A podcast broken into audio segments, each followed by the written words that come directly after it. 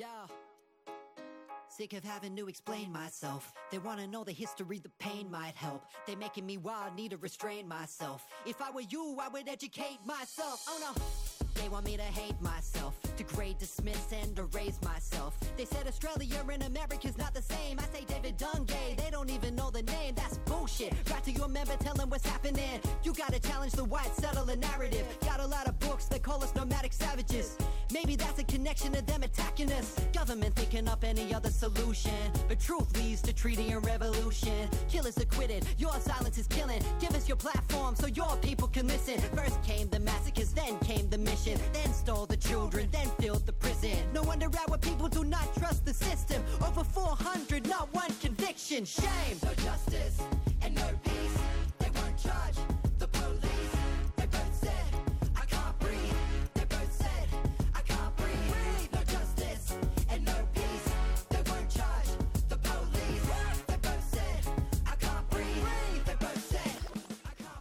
breathe. Καλώς ήρθατε στα μαθήματα αναπνοής με το Χαράλαμπο Πουλόπουλο. Μια εκπομπή που ακούγεται από το Beton 7 Art Radio και τη συχνότητα του ραδιοπαρατηρητή στα 94 FM στη Θράκη.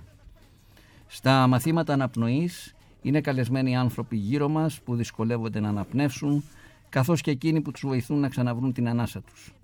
Δίνει βήμα για να ακουστούν οι φωνές εκείνων στους οποίους η καταπίεση, η βία και η απόρριψη στερούν το οξυγόνο. Όσο να σφιχτιούν μέσα στο αδιέξοδο τους φόβους και την αγωνία της καθημερινότητας αλλά ενίοτε και σε όσους κόβεται η ανάσα από έρωτα ή αγωνίζονται να μην σπαταλήσουν την πνοή που τους χάρισε τούτη η ανάσα.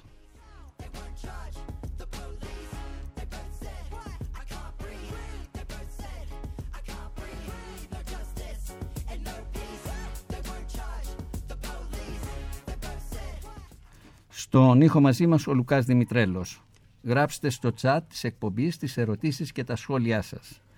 Σήμερα μαζί μας καλεσμένη η βουλευτής, ομότιμη καθηγήτρια αρχιτεκτονικής στο Εθνικό Ματσόβιο Πολυτεχνείο, η Θεανόη Φωτίου. Μαζί της συζητάμε για την αλληλεγγύη σε ομάδες που βρίσκονται σε κοινωνικά ευάλωτη θέση.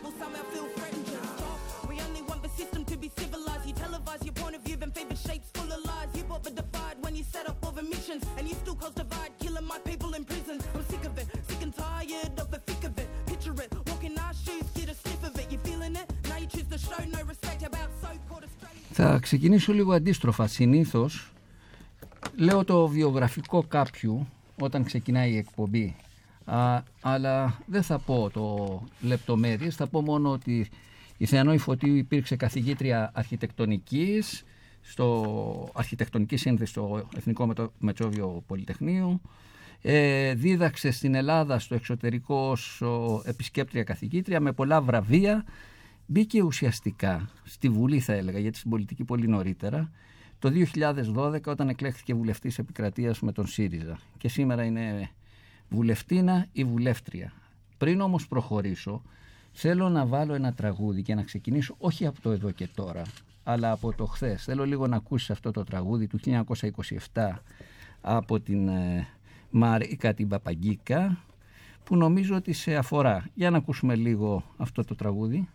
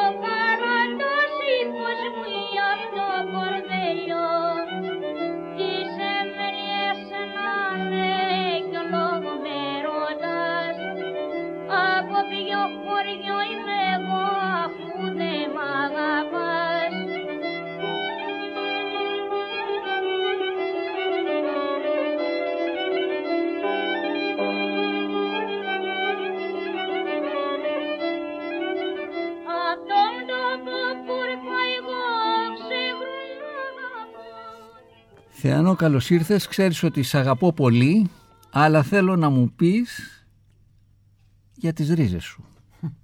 να ξεκινήσουμε από εκεί, να μιλήσουμε λίγο για την πορεία, γιατί έχεις ε, διανύσει μια μεγάλη πορεία στο χώρο της επιστήμης μέχρι να ενταχθείς στην πολιτική και θέλω να, να μας πεις λίγα πράγματα για σένα από την καταγωγή σου μέχρι...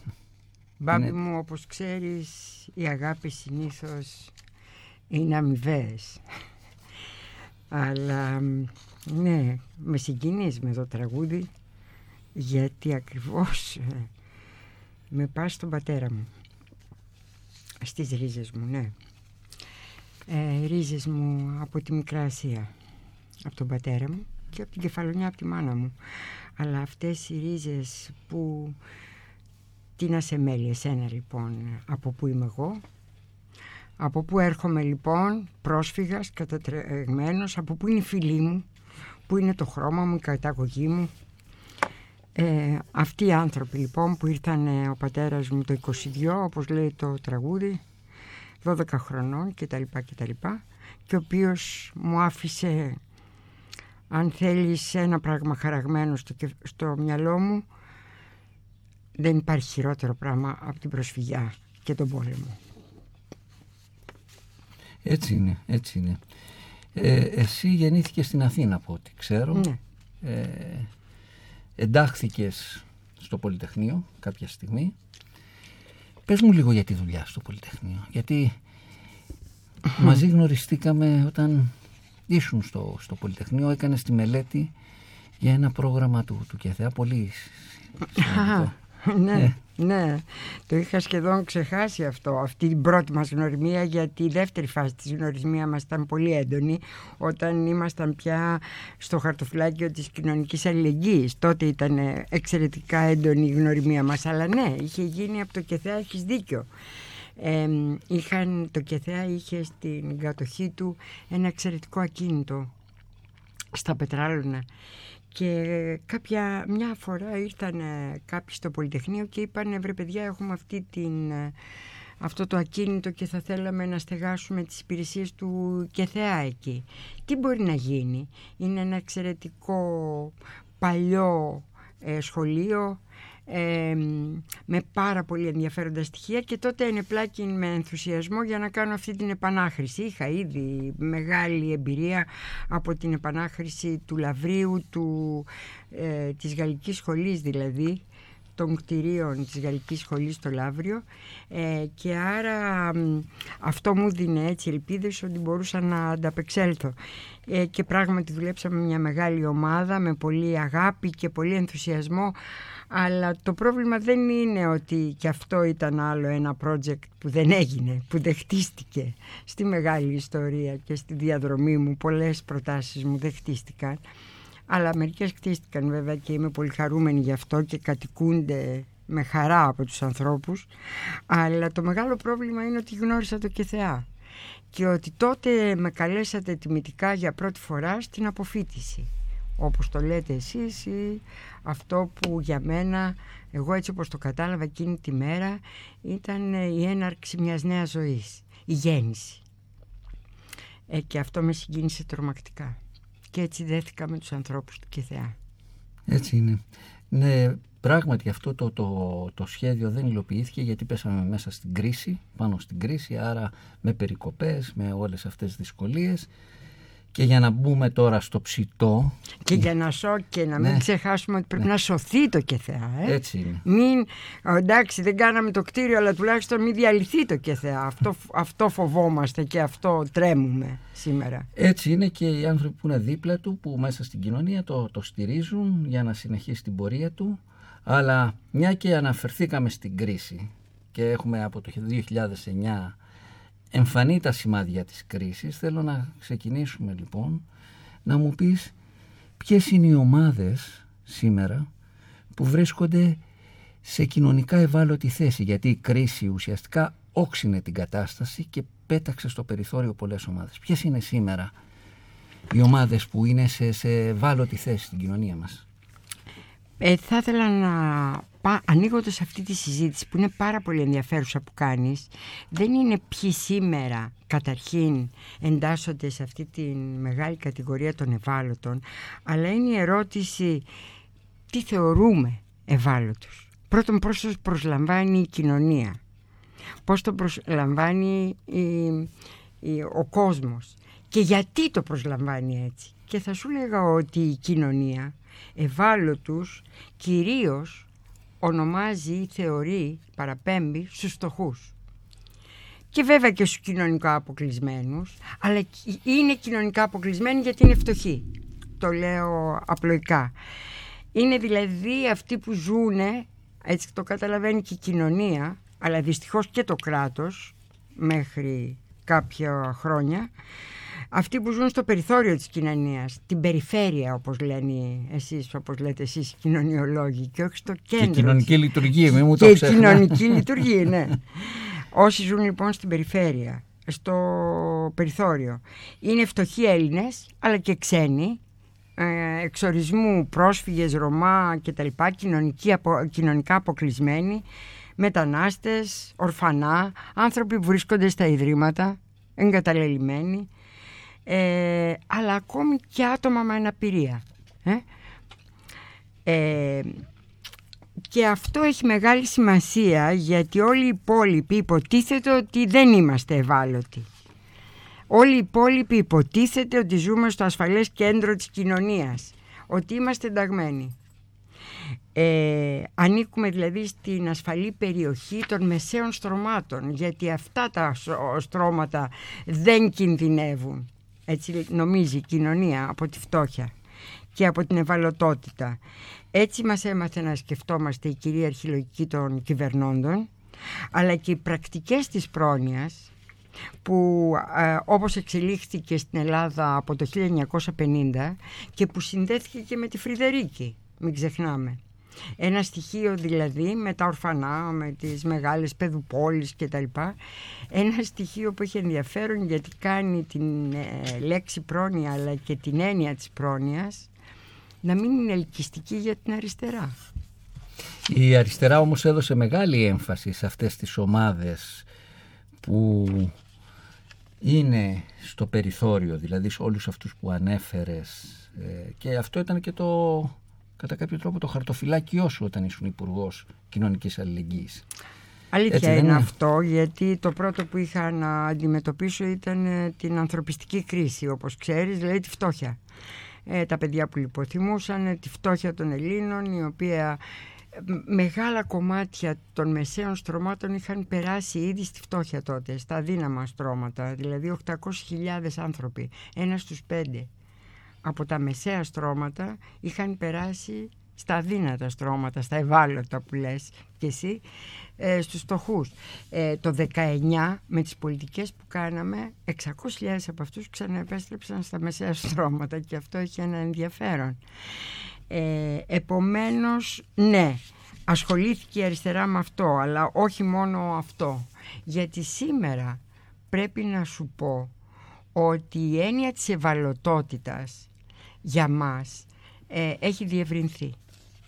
Δεν είναι πια οι παραδοσιακά φτωχοί πρόσφυγες, Ρωμά, μαύροι, ε, γιατί στο Can't Breathe βλέπεις ας πούμε εκεί οι ευάλωτοι είναι και οι μαύροι, ε; ε στην Αμερική εννοώ.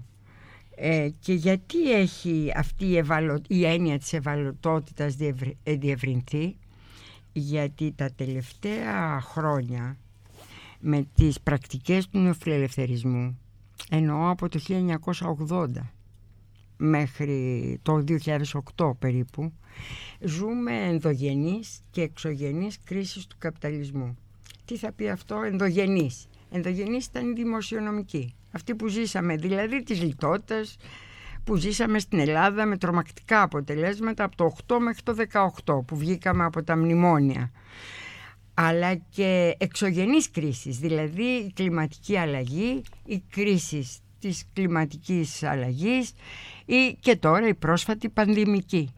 Τι γίνεται λοιπόν μέσα σε αυτά τα χρόνια; Μέσα σε αυτά τα χρόνια, όπως ήδη σου εξήγησα με την ενδογενή κρίση, δηλαδή με τη δημοσιονομική που 800.000 Έλληνες με, από τα μεσαία στρώματα μετακόμισαν στα φτωχά, γίνεται ακριβώς αυτό. Δηλαδή πλήττεται το ασφαλές κέντρο που λέτε κι εσείς η κοινωνική λειτουργία της κοινωνίας, δηλαδή οι μεσαίες τάξεις, τα μεσαία στρώματα πλήττονται και αρχίζουν και διαραίουν, άρα η ευαλωτότητα ξαφνικά δεν αφορά τους συνήθεις ύποπτους μόνο, αλλά είναι διευρυμένη έννοια και για αυτούς που δεν θεωρούν το ευάλωτη μέχρι σήμερα. Ε, ο, ο Νεγρεπόντης μαζί με το Γκυλαγιδόν έγραψε το 1971 ένα τραγουδάκι ε, η μεσαία τάξης για τα που κυκλοφόρησε στο, στο δίσκο μικροαστικά το, το 73. Για να το ακούσουμε λίγο και θέλω το σχόλιο σου σε αυτό. Η τάξη η μεσαία είναι η σταθερότερα, είναι η εντυμωτέρα, η πλέον νομοταγής και ως εκ τούτου βέβαια είναι η εθνικότερα. Η τάξη η μεσαία, η πλέον νομοταγής πλην όμως όλων τούτων η τάξη η μεσαία είναι η καλύτερα πελάτη συνεπής δια την κατανάλωση είναι η πιο προσφορότερα η τάξη η μεσαία η πλέον συνεπής.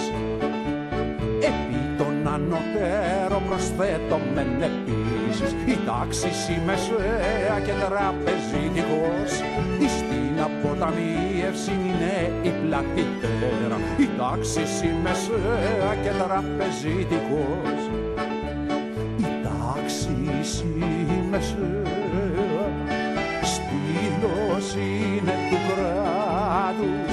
Και αντίθετο σε όλους αυτούς τους επαράτους των ακρονοπαδούς. Και αντίθετο σε όλους των ακρονοπαδούς αυτούς τους επαράτους των ακρονοπαδούς αυτούς τους επαράτους οπαδούς αυτό είναι συγκλονιστικό σχόλιο που κάνεις για δύο λόγους. Ο ένας είναι ότι το Λουκιανό βέβαια το ξέρω γιατί ήταν αρτέκτονας όπως ξέρεις ε, και ήταν και ανιψιός του Βαλεντή του καθηγητή δηλαδή που με πρότεινε εμένα στο Πολυτεχνείο. Επομένως ε, τον ξέρω από παιδιόθεν ας πούμε θα μπορούσα να πω όχι παιδιόθεν αλλά ως φοιτήτρια και τα λοιπά μετά ε, και βεβαίως είχαμε μια φιλία και ε, θα ήταν ε, νομίζω ο Λυκιανός αν ήταν τώρα εδώ στο τραπέζι ή είναι στο τραπέζι και θέλω να του πω ορισμένα πράγματα. Αυτή η νομοταγής λοιπόν τάξη, αυτή η συντηρητική, το θεμέλιο όλων των συντηρητικών κυβερνήσεων ξαφνικά ταρακουνήθηκε. Α, αρχίζει να ταρακουνιέται τα τελευταία χρόνια με αυτές τις κρίσεις που περιέγραψα σε όλη την Ευρώπη και στην Αμερική. Και τι γίνεται, αυτή λοιπόν που είχε την υπόσχεση της συνεχούς προόδου, της ευημερίας, της κοινωνικής ανόδου, δεν το βλέπει. Και όχι μόνο δεν το βλέπει, αλλά ενώ το 1 έως 10% του πληθυσμού της Ευρώπης και της Αμερικής, αλλά της Ευρώπης κυρίως, ε, βλέπει αυτό το όνειρο της ανόδου, το 1% κυρίως γίνεται πλουσιότερο και το 10% βλέπει την έννοια της ανόδου, όλο το υπόλοιπο 50% που απαρτίζει τα μεσαία στρώματα ε, δεν το βλέπει και αρχίζει μάλιστα να χάνει, να διαρρέει προς τα χαμηλότερα στρώματα το οποίο αποτελεί το 25% περίπου του πληθυσμού ή το 20 με 25% του πληθυσμού. Αυξάνονται λοιπόν αυτά τα στρώματα και η νομοταγή σε αυτή και συντηρητική ας πούμε όπως λέει ο Λυκιανός τάξη αρχίζει να ε, μην είναι ευχαριστημένη. Και αυτό, αυτό την καθιστά σήμερα μήλο της έρηδος τόσο των ε, συντηρητικών όσο και των προοδευτικών χώρων και κομμάτων. Είναι το μήλο της έρηδος αυτή τη στιγμή, αλλά το πιο ενδιαφέρον είναι ότι για πρώτη φορά αναγκάζεται η Ευρώπη και αναγκάζονται μεγάλοι οργανισμοί όπως το Διεθνές Νομισματικό Ταμείο να μιλήσει για κοινωνικές ανισότητες οι οποίες σήμερα διωγγώνονται και όπως είπα το ήδη αυτό σημαίνει ότι οι φτωχοί γίνανε ε, φτωχότεροι και οι πλούσιοι πλουσιότεροι από τη μια, αλλά και ότι διευρύθηκαν οι φτωχοί. Αυτό ακριβώς σημαίνει αυτό και όπως καταλαβαίνεις ε, η Ευρώπη ενδιαφέρεται για να μην ε, ταραχθεί αυτό το ασφαλές κέντρο γιατί ξέρει πια ότι και η κυριαρχία των φιλελεύθερων των Ευρωπαίων παίζεται αυτή τη στιγμή και παίζεται προς απροσδιόριστη κατεύθυνση. Θα μου μιλήσεις λίγο για την Ευρώπη και τι έχει κάνει η Ευρώπη. Θέλω να μου μιλήσεις και λίγο και για το Ταμείο Ανάκαμψης γιατί κάποιοι καλεσμένοι είπαν ότι ας πούμε τα χρήματα που έχει το Ταμείο Ανάκαμψης και στην Ελλάδα και σε άλλες ευρωπαϊκές χώρες είναι η νέα μορφή αλληλεγγύης της Ευρώπης. Αλλά πριν φτάσουμε σε αυτό, θέλω να μου μιλήσεις για αυτά τα 10 χρόνια, γιατί έχουμε 10-12 χρόνια περίπου κρίσης.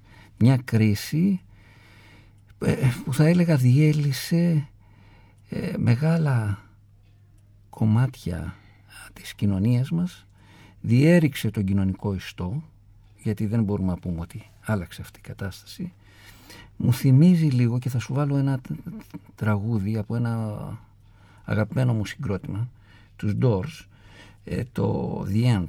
Είναι από, το, από την ταινία του Κόπολα, το παίχτηκε δηλαδή και στην ταινία του Κόπολα, το αποκάλυψε τώρα. Για να ακούσουμε λίγο και θέλω το σχολείο σου.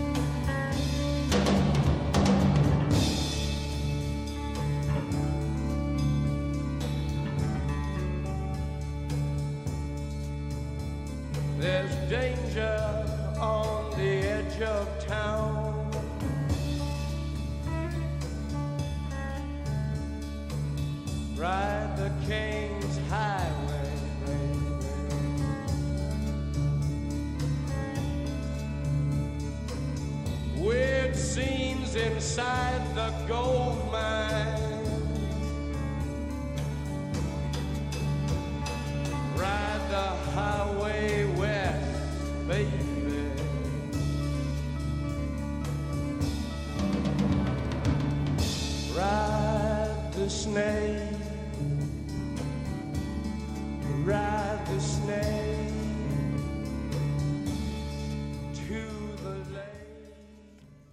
Τέλος για ποιον, για ποιους. Αυτό είναι το τέλος, αλλά για ποιους. Ε, θα έλεγα το, το τέλος των βεβαιοτήτων. Ε, το τέλος ενός κόσμου όπως τον είχαμε συνηθίσει. Ε, το τέλος, ε, αν θέλεις, όλων αυτών των ενιών. Μεσαία στρώματα, ασφάλεια, επισφάλεια, ε, ευημερία, ανάπτυξη, οι όροι κτλ. Ε, Έχω την εντύπωση ότι είμαστε καταρχήν στην, περί, στην περίοδο αλλαγής παραδείγματος ιστορίας. Δηλαδή πανδημία τελειώνοντας, που δεν θα τελειώσει γιατί ξέρεις ότι θα μετεξελίσσεται συνεχώς αυτό το, το στοιχείο των κρίσεων. Ε; Ε, πιστεύω λοιπόν ότι είμαστε ακριβώς σε ένα σημείο όπου δεν θα, θα υπάρξουν νέες πραγματικότητες, όχι κανονικότητα. Δεν θα ξαναγυρίσουμε στην παλιά κανονικότητα, αλλά νέες πραγματικότητες. Αυτό εννοώ αλλαγή παραδείγματος. Πρέπει να είμαστε έτοιμοι να καταλάβουμε τα νέα στοιχεία, τα νέα σημάδια. Και ένα από αυτά τα σημάδια είναι ακριβώς ο μετασχηματισμός των μεσαίων στρωμάτων.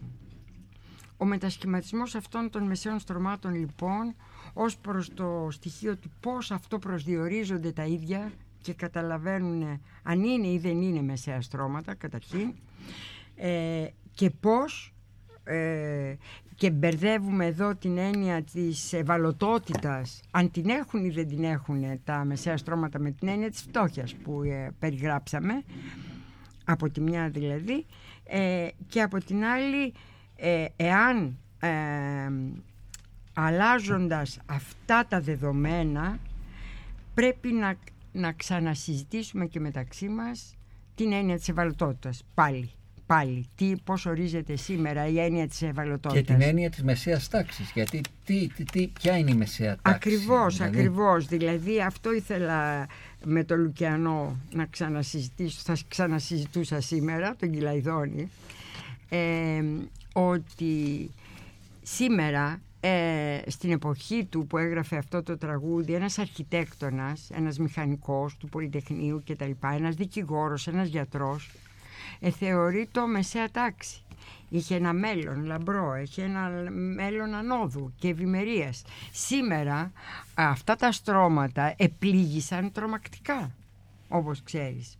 Φτώχυναν μέσα στην κρίση τρομακτικά. Ε, αλλά χτυπήθηκαν και στην πανδημική κρίση ε, τα στρώμα, ένας δημοσιογράφος αντίστοιχα ή καταλαβαίνεις ένας ε, άνθρωπος της τέχνης και του πολιτισμού. Όλοι αυτοί είναι μεσαία στρώματα, αλλά σκέψου ένα μικρομεσαίο επιχειρηματία με ένα κατάστημα, με μια επιχείρηση ο οποίος το κλείσε το μαγαζί του και φτώχινε και, και έπεσε όλη του η περιουσία δημεύτηκε. Δηλαδή ε, είχαμε ραγδαίες πια αλλαγές και κανείς σήμερα δεν μπορεί να αισθάνεται ασφαλής ε, σε ό,τι θεωρεί τον εαυτό του ότι είναι μεσαίος στρώμα γιατί μπορεί πολύ εύκολα να απειληθεί με αυτή την ευαλωτότητα. Αυτό είναι το ένα ε, στοιχείο που νομίζω ότι αυτό είναι το τέλος. Τέλος της εποχής της ασφάλειας των μεσαίων στρωμάτων και ε, αρχή μιας εποχής μεγάλων εξελίξεων πια και στο, στα κοινωνικά στρώματα αλλά και στους εργαζόμενους ε, και στο βέβαια το κομμάτι αυτό της ε, φτώχειας που έγινε η φτώχεια που έγινε φτωχότερη ή μάλλον οι φτωχοί που έγιναν φτωχότεροι ενώ οι πλούσιοι πλουσιότεροι δηλαδή το χάσμα μεγάλο τρομακτικά ε, αυτά τα χρόνια ε, αυτό νομίζω ότι είναι ε, που δημιουργεί πια και την διάλυση του κοινωνικού ιστού όπως λες έτσι είναι. Υπάρχει, υπάρχει ένα τραγούδι του Bruce Springsteen και με, τη, με την μπάντα του, το, την E Street Band, που λέγεται Factory και το οποίο αναφέρεται κυρίως στην, ε, στη δουλειά, στην επαγγελματική ζωή που, που, που έχει χαθεί για πολλούς ανθρώπους και νομίζω σε αυτό αναφέρεσαι. Να ακούσουμε λίγο τον Bruce Springsteen.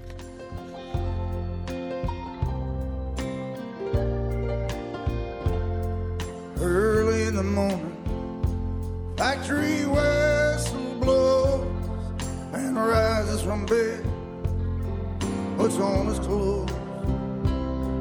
Man takes his lunch, walks out in the morning light. It's a work, it's a work, just a working life. Through the mansions of fear, through the mansions of pain. See my daddy walk through those factory gates in the rain. Factory takes us here.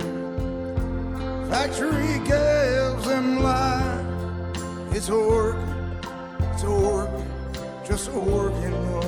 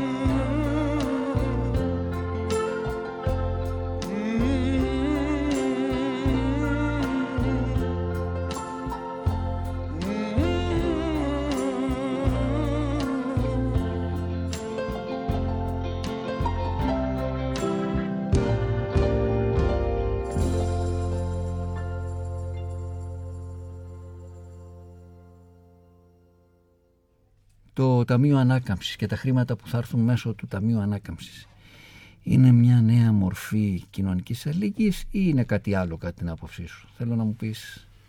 Ναι, δεν υπάρχει εμβολία ότι η Ευρώπη έκανε ένα βήμα που δεν το περιμέναμε εμπολής. Δηλαδή πρώτον κατάργησε το δημοσιονομικό κορσέ όσο για τον καιρό της πανδημίας. Και δεν υπάρχει πια το δημοσιονομικό σύμφωνο το οποίο ένας κορσές που εμάς μας τραγκάλισε από το, τον καιρό της κρίσης από το 8 έως το 18 ε, μέχρι να βγούμε από τα μνημόνια. Στραγκάλισε τη χώρα. Τη, της δημιούργησε τεράστια προβλήματα. Λοιπόν ναι ξέσφιξε το κορσέ από τη μια και από την άλλη απεφάσισε να δανειστεί για να ενισχύσει τις χώρες με τα... γιατί οι οποίες υπέστησαν αυτές τις ζημιές που υπέστησαν όλες οι χώρες ευρωπαϊκές με την πανδημία. Σωστά.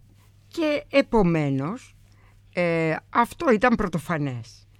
Ε, έγινε για λόγους αλληλεγγύης ή έγινε για λόγους προνοητικότητας; Προνοητικότητας δηλαδή επερχόμενων ε, κοινωνικών κρίσεων προνοητικότητας έναντι διαρροών προς ένα ακροδεξιό ε, πολιτικό ε, υποκείμενο ευρωπαϊκού ε, διευρυμένου τύπου. Ε; Ε, ο φόβος της Λεπέν, το ένα το άλλο, γιατί ακριβώς οι πολίτες της Ευρώπης αισθάνονται αυτό που έλεγα πριν, ότι όλες οι υποσχέσεις δεν τηρήθηκαν οι υποσχέσεις ανάπτυξης και ευημερίας. Και λοιπόν η Ευρώπη είπε πρέπει να παρέμβω, πρέπει να παρέμβω. Και τι πρέπει να κάνω, πρέπει να δώσω με ένα αλγόριθμο περισσότερα χρήματα σε εκείνους που επλήγησαν περισσότερο. Ποιοι επλήγησαν περισσότερο, επλήγηκαν τα, ε, οι χώρες του Νότου. Δηλαδή και η Ελλάδα είναι μέσα σε αυτές και η Πορτογαλία και τα λοιπά και η Ιταλία. Δηλαδή οι χώρες με τα ασθενή κοινωνικά συστήματα. Εδώ πρέπει να μιλήσουμε λίγο παραπάνω για τα κοινωνικά συστήματα αλλά πιο μπροστά θέλω να πω τι έκανε λοιπόν είπε ο αλγόριθμός μου με τον οποίο θα δίνω τα λεφτά μου έχει τρεις παραμέτρους. Ο ένας είναι η φτώχεια, το ποσοστό της φτώχειας το δεύτερο είναι το ποσοστό της ανεργίας και το τρίτο είναι η ύφεση. Δηλαδή πόσο έπεσε το ε, ε, ακαθάριστο εθνικό προϊόν, η ύφεση. Με αυτούς τους τρεις παράγοντες η χώρα πήρε τα 18 δις και η Πορτογαλία που είχε καλύτερους δείκτες από μας, γιατί εμείς ήμασταν στον πάτο, πήρε 14 δις. Και επίσης η Ευρώπη είπε θέλετε δάνεια να σας δώσω; Θα μου τα επιστρέψετε βέβαια αυτά. Ενώ τα προηγούμενα που συζητάγαμε, τα δεις, δεν θα μου τα επιστρέψετε. Τα 18 ένωση. Ναι. ναι, τα 18. Θέλετε δάνεια. Όταν ακούς δάνεια και Ευρώπη πρέπει να είσαι πολύ επιφυλακτικός. Η Ελλάδα βούτυξε μέσα στο δάνειο. 18, ε, πήρε 12 δις δάνεια. Η Πορτογαλία... Ε, από, από τα, ναι, τα 18. Έξτρα. Η Πορτογαλία κρατήθηκε. Πήρε μόνο 2,5 δις. Και πού θέλει να τα δώσει η Ελλάδα τα, 10, τα 12 δις, θέλει να τα δώσει σε ιδιώτες επενδυτές. Προσέξτε, διότι αν αυτοί οι ιδιώτες επενδυτές είναι όπως οι παλιοί, οι ίδιοι κρατικοδίαιτοι, το έργο το έχουμε ξαναδεί. Αυτοί ακριβώς χτυπάνε κανόνι και πάλι το κράτος χρεώνεται και πρέπει να βγάλει τη ζημιά. Έτσι. Άρα λοιπόν αυτό είναι το Ταμείο Ανάκαμψης και αυτές είναι οι διαφορετικές σκέψεις που γίνονται από τα διάφορα κράτη-μέλη. Αλλά η συζήτηση εδώ, και εδώ η Πορτογαλία έκανε κάτι πολύ ενδιαφέρον σε σχέση με την ελληνική κυβέρνηση.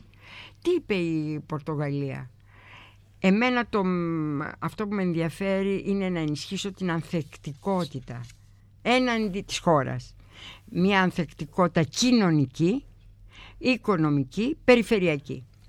Και άρα θα δώσω το μεγαλύτερο ποσοστό των χρημάτων μου, αυτών που παίρνω, το 67% στην ανθεκτικότητα. Και θα δώσω στην ψηφιακή μετάβαση της χώρας το 15% και στην πράσινη και οικολογική μετάβαση της χώρας το 18%.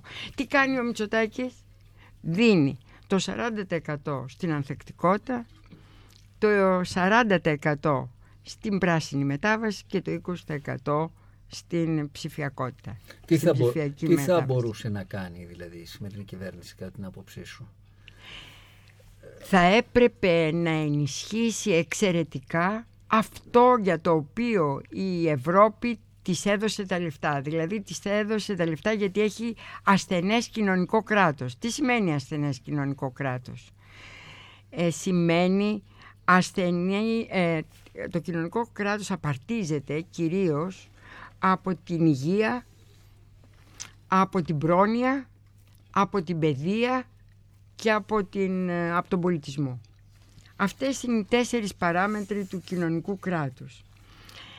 Όταν λοιπόν αυτό το κομμάτι είναι το οποίο δεν άντεξε και αυτό επλήγει ιδιαίτερα, πας και κατευθύνεις τα περισσότερα από τους, α, τους, τους περισσότερους από τους πόρους σου σε αυτό το κομμάτι. Και δεν πα στο κομμάτι ε, το οποίο είναι μόνο το πράσινη και ψηφιακή μετάβαση. Αυτό έχει τεράστια σημασία και αυτό έκανε η Πορτογαλία και το θεωρώ ως στον αντίποδα της σκέψης των κυβερνώντων. Τι θα γίνει όμως; Αυτό που αναρωτιέμαι, εμένα με, ξέρεις, με απασχολεί πάρα πολύ. Ε, το τι θα γίνει όχι μόνο με αυτές τις επενδύσεις που μπορεί να αφορούν ενδεχομένως τη μεσαία τάξη, τι θα γίνει με αυτούς που συνεχίζουν να βρίσκονται στο περιθώριο γιατί αυτή η κρίση και η κρίση της πανδημίας ε, οδήγησε ακόμη περισσότερο τους ανθρώπους στο, στο, στο περιθώριο και στον αποκλεισμό, δηλαδή αυτούς που προανέφερες, ε, άτομα ε, με αναπηρία, φτωχοί, με ακραία φτώχεια, πρόσφυγες, Ρωμά, ε, άτομα που βρίσκονται στα, στα, στα ιδρύματα. Και θέλω να μου απαντήσεις γι' αυτό, γιατί ε, υπάρχει, ένα, υπάρχει ένα πολύ ωραίο τραγούδι ε, των U2 που λέει ότι είμαστε όλοι ίσοι, είμαστε διαφορετικοί, έχουμε διαφορετικές ζωές, διαφορετικές προσωπικότητες, αλλά όλοι αξίζουμε το σεβασμό και την αγάπη και τη φροντίδα. Ας το ακούσουμε λίγο πόνο.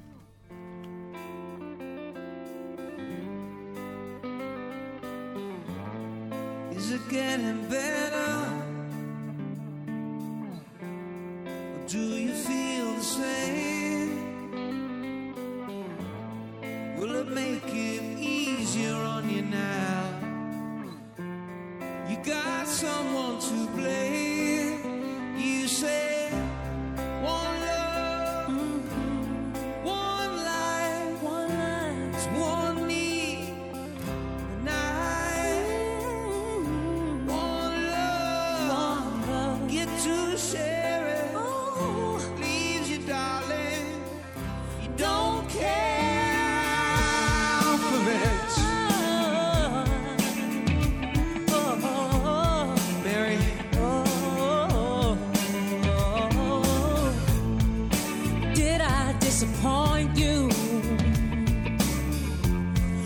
The best.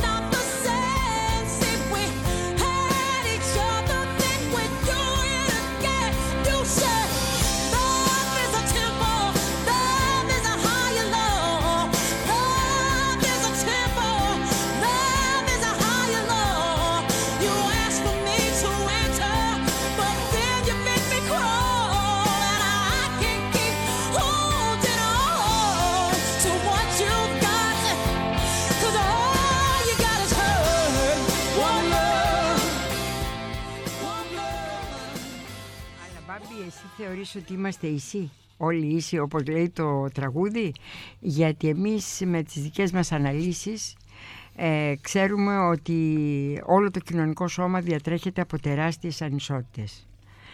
Τεράστιες ανισότητες λοιπόν ε, και διαφορετικά σημεία αφετηρίας του καθενός μας.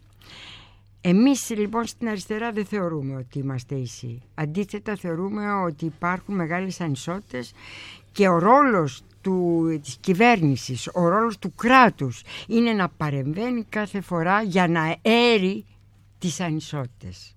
Ε; Βέβαια δεν μπορώ αυτό να το απευθύνω στους κυβερνώντες οι οποίοι ή στις νεοφιλελεύθερες κυβερνήσεις της Ευρώπης οι οποίοι θεωρούν την ανισότητα φυσική κατάσταση Μας το είπαν, δεν είμαστε όλοι ίσοι, δεν μπορεί να είμαστε όλοι ίσοι. Είναι φυσική κατάσταση η ανισότητα. Το πρόβλημα δεν είναι απλά ότι είναι, δεν είναι φυσική κατάσταση η ανισότητα, αλλά θεωρούν ότι είναι και καταστατική αρχή της οικονομίας. Είναι καταστατική αρχή της αγοράς. Η ελευθερία, η ιδιωτικοποίηση των αγορών, η χωρίς έλεγχος των αγορών. Αυτή είναι η αρχή καταστατική που δημιουργεί και αναπαράγει τις ανισότητες. Ε, γι' αυτό ακριβώς και το ένα συ- στοιχείο ας πούμε, που μας ενδιαφέρει εξαιρετικά είναι σε αυτό που σου έλεγα το πώς παρεμβαίνει το κράτος για να άρει τις ανισότητες ε, που είναι η αντίληψη ενός άλλου προνοιακού κράτους, ενός άλλου κοινωνικού κράτους. Γιατί λέγαμε πριν ότι η Ευρώπη είπε θα σας ενισχύσω εσάς που είσαστε φτωχά, τα κράτη που είχατε αδύναμα προνοιακά συστήματα και κοινωνικά συστήματα. Και τι εννοούσε με αυτό, ποια είναι τα χαρακτηριστικά ενός αδύναμου κοινωνικού κράτους, είναι τα εξής. Πρώτον, οι προϋπολογισμοί είναι πολύ χαμηλοί. Είναι πολύ χαμηλοί. Δηλαδή τι δίνει το κράτος για τους φτωχούς, για τους ευάλωτους; Καταρχήν δίνει μόνος σε αυτούς, ε, τους φτωχούς και τους ευάλωτους. Δεν δίνεις σε όλους τους άλλους που είπαμε ότι ανα πάσα στιγμή κινδυνεύουν επίσης. Ε. Δίνει λοιπόν μόνος στους φτωχούς και τους ευάλωτους. Λίγα λεφτά. Λίγα λεφτά. Αυτό είναι το πρώτο. Το δεύτερο. Λέει ότι όλα αυτά που συγκροτούν το κοινωνικό κράτος, υγεία, ε, πρόνοια, ε, εκπαίδευση και πολιτισμός ε, θα τα αναλάβουν οι ιδιώτες. Νομίζω τα είδατε όλο αυτόν τον καιρό πάνω σε, αυτό, σε αυτή τη λογική. Εδώ δεν ενισχύθηκαν οι ΜΕΘ καθόλου, διότι ε, δεν ενισχύθηκε το ΕΣΥ μέσα στην πανδημία. Ε, περιμένουμε τους ιδιώτες ε, και ε, να το ενισχύσουν αργότερα με τα ΣΔΙΤ και τα λοιπά. Λοιπόν, το ένα λοιπόν είναι θα, θα ενισχυθεί με τους ιδιώτες. Το τρίτο είναι ότι εντάξει, θα έχουμε και φιλάνθρωπους, τους μεγάλους ευεργέτες. Αυτοί αν, ανοίγουν μεθ, μέχρι τσιμεντώνουν την Ακρόπολη και βάζουν και αναβατόρια, δήθεν για τους ανάπηρους, ε; ενώ δεν είναι για τους ανάπηρους. Λοιπόν, άρα ε, βλέπεις ότι οι ευεργέτες λοιπόν αναλαμβάνουν το, κρά- το ρόλο του κράτους τον οποίο δεν παίζει το κράτος. Και το τελευταίο και το μεγάλο πρόβλημα είναι το αναλαμβάνει κυρίως όμως η τσέπη των οικογενειών. Την έλλειψη ισχυρού κοινωνικού προνοιακού συστήματος την αναλαμβάνει η τσέπη του καθενός μας, της οικογένειάς μας. Γιατί; Γιατί στην Ελλάδα το 39% των εξόδων ε, για την υγεία βγαίνει από τους ιδιώτες. Δη- Βγαίνει από τις οικογένειες. Όταν ο μέσος όρος αυτός είναι το 21% στην Ευρώπη. Τι σημαίνει αυτό; Ότι εκεί έχουμε ισχυρές ε, κοινωνικές δομές, όπου αυτά είναι δωρεάν, υπηρεσίες δωρεάν, δεν χρειάζεται να τις πληρώσει ο πολίτης από την τσέπη του. Και άρα ελαφρώνει ο προϋπολογισμός ο οικογενειακός. Όταν δεν έχει λοιπόν ισχυρό κοινωνικό κράτος, μεγάλα ποσά, μεγάλα ποσά, ε, όπως κάναμε εμείς που πήραμε ένα κράτος με 780 εκατομμύρια και το φτάσαμε 3,5 δις. 3,5 δις μέσα σε εκείνα τα πολύ δύσκολα χρόνια. Εδώ είναι κι άλλη μια διαφορά μας, οι δύο απόψεις αν θέλεις. Οι μεν λένε ότι ό,τι λεφτά δίνω στο κοινωνικό κράτος μου πάνε στη μαύρη τρύπα. Εμείς λέμε, οι αριστεροί, οι προοδευτικοί, ότι όλα τη λεφτά δίνεις πέφτουν στην ανάπτυξη, ξανασου γυρνά στην ανάπτυξη. Δηλαδή κάθε ευρώ που δίνεις γυρνάει στην ανάπτυξη 1,3 έως 1,6 όπως λένε οι Σκανδιναβοί παραδείγματος χάρη. Εννοείς με υπομορφή επιδομάτων όταν δίνει ή Αυ- με, με, με έναν έμεσο οποιαδήποτε τρόπο. μορφή. Ναι. Άκουσε με. Ναι. Είναι τα επιδόματα, βεβαίως, που δίνεις. Αυτά είναι αφ- αμέσως φαίνονται. Δηλαδή πέφτουν στην αγορά, δεν πάνε σε offshore, δεν πάνε σε αποταμιεύσεις και κινούν την οικονομία. Αυτό το είδαν και οι μικρομεσαίοι οι έμποροι οι οποίοι όταν είδαν ότι το Δεκέμβριο του 19 δεν δόθηκε το κοινωνικό μέρισμα 700 εκατομμύρια που έδινε ο ΣΥΡΙΖΑ παλιά κάθε χρόνο τέτοια εποχή 700 εκατομμύρια, ένα δις τόσο κτλ. Έπεσαν οι μικρομεσαίες επιχειρήσεις κάτω και βόγγιξαν, άρχισε δηλαδή η ύφεση, γιατί δεν υπάρχει ζήτηση στην αγορά. Δεν πέφτει το χρήμα στην αγορά. Άρα τα επιδόματα πράγματι πέφτουν κατευθείαν στην αγορά και δημιουργούν ενεργός ζήτηση και νέες θέσεις εργασίας. Το ένα. Το δεύτερο, η, η- δεν είναι τα επιδόματα απλά το κοινωνικό κράτος. Είναι οι υπηρεσίες και οι παροχές που σου προσφέρω. Δηλαδή η βρεφονιπιακή σταθμή, η δωρε- τα δωρεάν βάουτσερ, τα σχολικά γεύματα, όλα αυτά τα δωρεάν οι παροχές στον κόσμο σημαίνει ότι εσύ δεν βάζεις βαθιά την τσέπη, στη- το χέρι στην τσέπη για να τα πληρώνεις από το μισθό σου. Γι' αυτό και οι Έλληνες, αυτοί οι φτωχοί που φτώχυναν περισσότερο, αλλά και τα μεσαία στρώματα που ε, κινδύνεψαν, αυτοί λοιπόν ε, δίνουν, ε, τελειώνουν τον οικογενειακό τους προϋπολογισμό από την 25η μέρα. Δηλαδή το 80% των εργαζομένων που παίρνει ένα χιλιάρικο περίπου καθαρά το μήνα τελειώνει τα χρήματά του την 25η μέρα περίπου του κάθε μήνα του τελειώνουν και αυτό σημαίνει ακριβώς το κράτος δεν δίνει δεν δίνει χρήματα σε όλο αυτό. Αλλά θέλω να κάνω και άλλη μια συζήτηση. Άρα βλέπεις ότι η ευαλωτότητα συνδέεται με την ανισότητα. Ένα εξαιρετικά σημαντικό πράγμα. Ευαλωτότητα λοιπόν συνδέεται με την ανισότητα και μπορούμε να το συζητήσουμε από τη μια και από την άλλη δημιουργεί το κράτος κουλτούρα ανθρωπιάς και αλληλεγγύης που λέει η εκπομπή σου ή που λέει το θέμα μας σήμερα. Μπο, δημιουργεί το κράτος κουλτούρα ανθρωπιάς και αλληλεγγύης ή όχι; Να ακούσουμε ένα τραγούδι που λέγεται Cost of Living και αναφέρεται στο κόστος ζωής μια και λες για το κόστος ζωής και να κάνεις το σχόλιο αμέσως μετά το τραγούδι. Είναι ένα τραγούδι που country και θα το θα σ' αρέσει. and uh, it's kind of been on shaky grounds the last few years. About 2,000 people going to be out of work, and this is a small town. It's probably have a ripple effect and dry the whole town up. We get to talk to people today. We'll know more about what's going on. I'm Tony Bryant, and I've worked at this tire plant for um, 13 years in Maine, and today is my last day. Cleaned out my locker, throw those steel-toed shoes away. Everything to know about me is written on this page.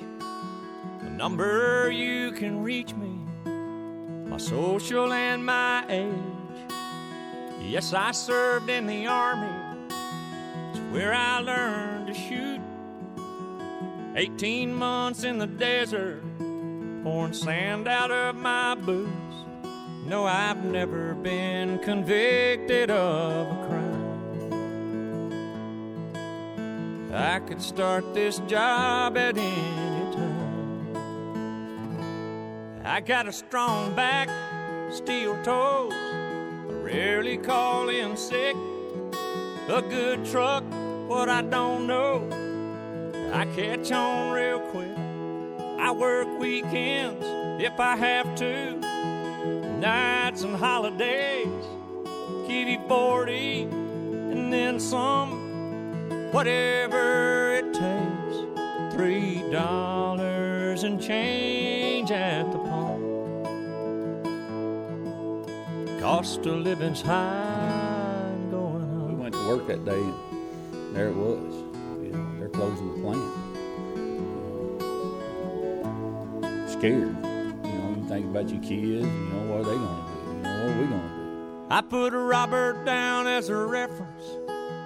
He's known me all my life. We attend the same church. He introduced me to my wife. Gave my last job everything before it headed south. Took the shoes off of my children's feet, the food out of their mouths. Yesterday, my folks offered to help. But they're barely getting by themselves. I got a strong back, steel toes. I rarely call in sick. A good truck, what I don't know. I catch on real quick. Το, το κόστος της ζωής είναι πολύ μεγάλο, ιδιαίτερα για αυτούς που χάνουν τη δουλειά τους. Αυτό το τραγούδι αναφέρεται στο κλείσιμο ενός εργοστασίου ελαστικών στην Αμερική, όπου 1900 άτομα έχασαν τη δουλειά τους και βρέθηκαν στο δρόμο. Τι σημαίνει ουσιαστικά αλληλεγγύη, ανθ- ανθρωπιά και αλληλεγγύη για σένα; Ακριβώς. Ότι αυτό έχει δύο επίπεδα, κατ' εμέ.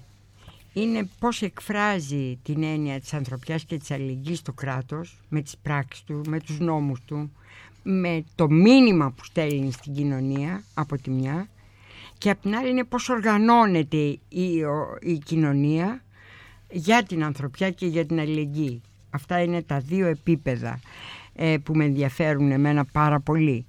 Αλλά εδώ είναι και ακριβώς η ιστορία ότι το κόστος της ζωής, όπως είπε το τραγούδι, ε, γίνεται ξαφνικά ε, αβάσταχτο. Δεν μπορεί να το αντέξεις μόνο. Και είπαμε πριν ότι σε όλες αυτές τις περιπτώσεις πρέπει να παρεμβαίνει το κράτος.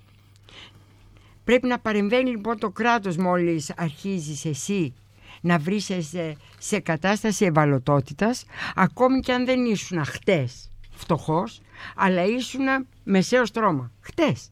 Και σήμερα όμως έχεις, ε, είσαι, βρίσκεσαι σε κατάσταση ευαλωτότητας. Και εδώ θέλω να ξαναγυρίσω στην πρώτη συζήτηση. Γιατί εμείς μετατοπιστήκαμε στην άποψή μας σαν αριστερά για το τι είναι η ευαλωτότητα τα τελευταία χρόνια θεωρώντας ότι μέσα στη ζωή του καθενός μας η- ο κύκλος ο ίδιος της ζωής του καθενός μας μας επιφυλάσσει στιγμές ευαλωτότητας διαστήματα ευαλωτότητας ακόμη και με ένα ευτυχές γεγονός. Τι θέλω να πω; Και πάντα συνδέοντας την ευαλωτότητα με την ανισότητα όπως είπα πριν ε; δηλαδή αν εγώ γερνάω και ενώ ήμουν ένας ε, μικρομεσαίος, ε, ήμουνα μεσαίος έμπορος και τα λοιπά και μένω μόνος μου και ξαφνικά η σύνταξή μου δεν υπάρχει, εξαντλείται και τα λοιπά και είμαι έρημος, γίνομαι ευάλωτος αμέσως. Πρέπει το κράτος να είναι εκεί για να με ενισχύσει. Αν εγώ γίνω ανάπηρος, η αναπηρία δεν είναι μόνο η επίκτητη, είναι και αυτή που έχω, που ξαφνικά αποκτώ, μόνιμη ή, σταδια, ή εφήμερη ή, ε, για ένα διάστημα. Αν λοιπόν μου συμβεί αυτό ε, στον κύκλο της ζωής μου και γίνω ανάπηρος για ένα διάστημα ή μόνιμα, πρέπει το κράτος να είναι εκεί για να με ε, κρατήσει σε συνθήκες ισοτιμίας. Θυμάστε την περιβόητη ισοτιμία που συζητήσαμε πριν. Λοιπόν, τώρα άκου και το ευτυχές γεγονός. Εγώ γεννάω παιδιά. Δεν είμαι ισότιμη με σένα που δεν έχεις. Πρέπει το κράτος να είναι εκεί για να με ενισχύσει, για να μου αποκαταστήσει την άρση της ισοτιμίας μου, της, αν- τη δημιουργία της ανισοτιμίας μου. Αυτό είναι μια ε, δουλειά ε, και μια σκέψη που κάναμε και τα τελευταία χρόνια που ήμασταν στο Υπουργείο, ότι δηλαδή έπρεπε πια να προχωρήσουμε σε μια νέα αντίληψη για την ευαλωτότητα η οποία δεν αφορά μόνο τις έκτακτες συνθήκες όπως είπαμε πανδημική κρίση, κλιματική κρίση, σεισμός, πλημμύρες κτλ. ή ε, δημοσιονομική κρίση αλλά αφορά και τον κύκλο ζωής του κάθε ανθρώπου. Ότι δηλαδή τότε πρέπει το κράτος να είναι έτοιμο να πει ότι εγώ είμαι εδώ και μη φοβάσαι θα σε κρατήσω. Θα σε κρατήσω στο χώρο το ασφαλές στο ασφαλές χώρο. Και πώς θα σε κρατήσω λέμε εμείς τώρα. Εμείς λέμε ότι θα σε κρατήσω με τον κοινωνικό μισθό. Και αυτό είναι νέα έννοια. Ο κοινωνικός μισθός δεν είναι ακριβώς θα σου δώσω ένα μεγάλο επίδομα θα σου δίνω παραπάνω λεφτά αλλά είναι θα οργανώσω έτσι τις υπηρεσίες μου υγείας, παιδείας, πρόνοιας κτλ. ώστε αυτές να είναι δωρεάν και αυτές μπορεί να μην σου δίνω εγώ λεφτά αλλά στην πραγματικότητα είναι αυτά τα λεφτά που εσύ δεν βγάζεις από την τσέπη σου Αυτός είναι ο κοινωνικός μισθός. Ώστε να σε φτάνει ακόμη και το εισόδημά σου, το οικογενειακό σου εισόδημα. Άρα ο κοινωνικός μισθός έχει τρία πόδια αν θέλεις, τρία, ε, τρεις συνιστώσεις. Το ένα είναι λοιπόν δωρεάν δημόσιες υπηρεσίες στην κοινότητα, όλες αυτές τις δημόσιες υπηρεσίες που αρχίσαμε εμείς να τις οργανώνουμε αλλά μείναν στο δρόμο. Το δεύτερο είναι ειδικές παροχές στη μάνα, στο παιδί, στον ηλικιωμένο, στον ανάπηρο, ειδικές παροχές. Και το τρίτο είναι το εισόδημα έκτακτης ανάγκης που είναι διαφορετικό από το ΚΕΑ, από το κοινωνικό εισόδημα αλληλεγγύης που εμείς κάναμε και απλά οι κυβερνώντες μετονόμασαν σε ελάχιστο εγγυημένο εισόδημα. Αυτό είναι σήμερα και αφορά μόνο την ακραία φτώχεια. Το εισόδημα έκτακτης ανάγκης αφορά και σένα μπάμπη που είσαι καθηγητής, είσαι κοσμήτορας, είσαι πολύ ασφαλές στρώμα το οποίο όμως ξαφνικά, ο οποίος όμως ξαφνικά σε μια φάση της ζωής σου πραγματικά πλήττεσαι το ότι το κράτος ονοματίζει ποιοι πλήττονται και τότε παρεμβαίνει με το εισόδημα έκτακτης ανάγκης που είναι καινούριο εργαλείο πολύ διαφορετικό. Ε, Θεανό μου, φτάνουμε προς το τέλος της εκπομπής.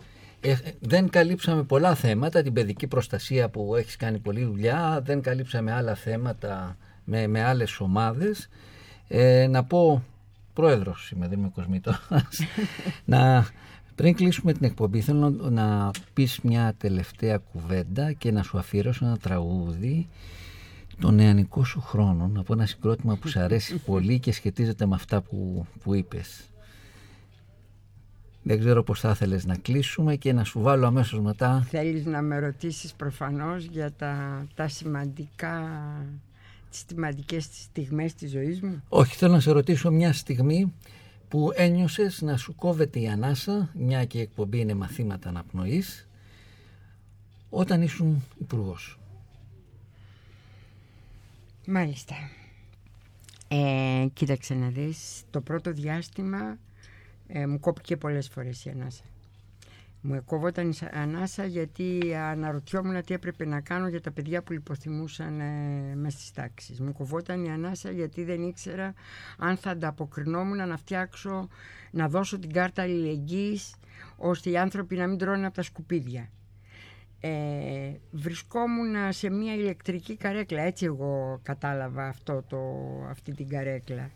Ε, αλλά πρέπει να σου εξηγήσω ότι είχα ένα μεγάλο εφόδιο ε, ή μάλλον ε, ορισμένα εφόδια από τα νεανικά μου χρόνια και μη από τα νεανικά μου χρόνια. Ε, στην αριστερά ήρθα βιωματικά μέσα από τη δικτατορία γιατί συνελάμβαναν τους φοιτητές μου.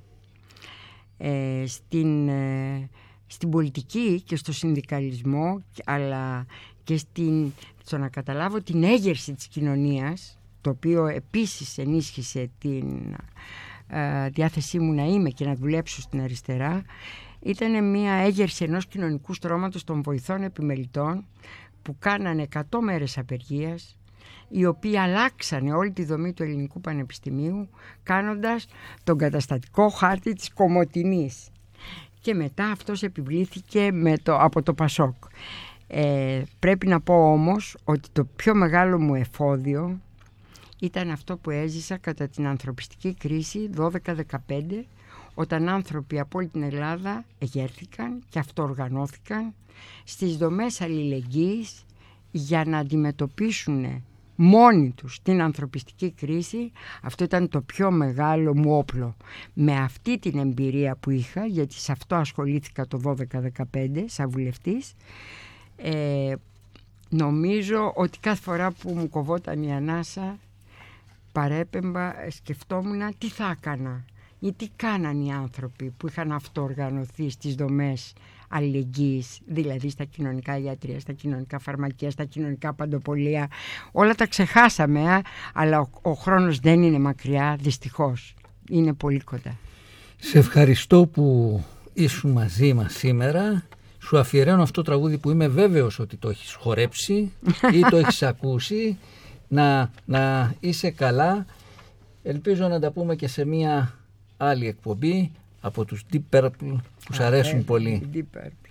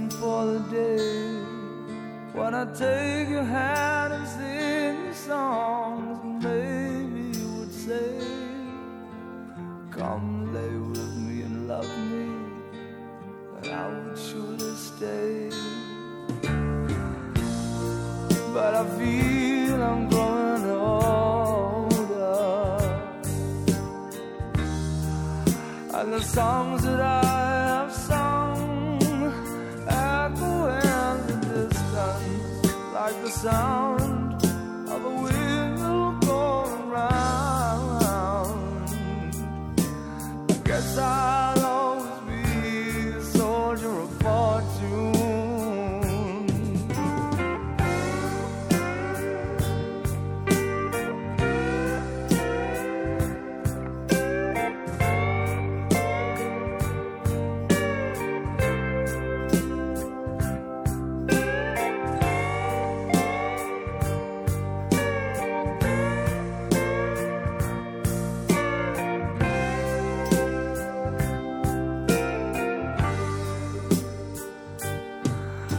time.